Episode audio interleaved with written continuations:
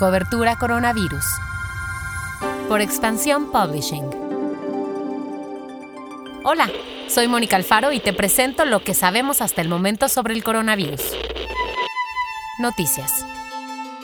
El gobierno de México prepara una nueva reconversión de hospitales en los que se concentrarán lo mejor de los equipos médicos y humanos para atender a los enfermos de COVID. De acuerdo con el presidente López Obrador, esta reconversión no solo incluirá a hospitales públicos, sino también a los privados. Con estos últimos se buscaría la renovación del convenio que firmó el gobierno federal con la Asociación Nacional de Hospitales Privados, AC, y con el Consorcio Mexicano de Hospitales, AC.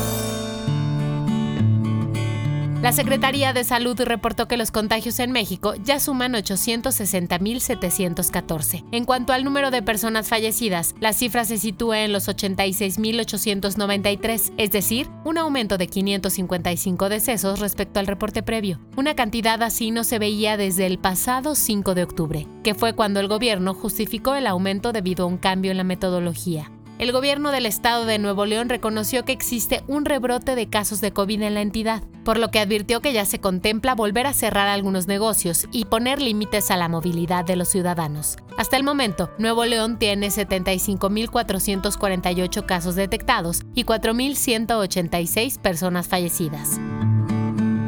Pasamos a lo que pasa en el mundo.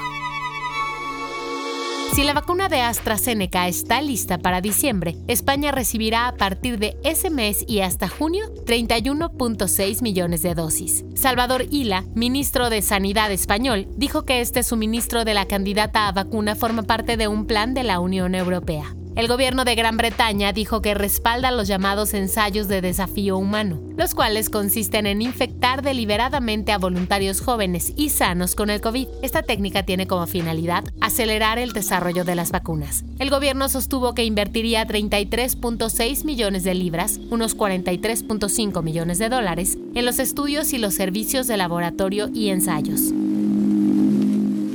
Vacunas y tratamientos. Afirma que ya probó sus vacunas en 60.000 personas de varios países. Un alto funcionario del gobierno chino dijo que ninguno de los voluntarios experimentó efectos adversos. La situación actual de China respecto a la pandemia es favorable, pues ha logrado erradicar prácticamente la enfermedad y está entre los países con la investigación más avanzada para concretar una vacuna. El guion de este podcast fue escrito por Giovanni Mac con información de Lidia Arista y las agencias AFP y Reuters. Cuídate mucho. Nos escuchamos nuevamente mañana.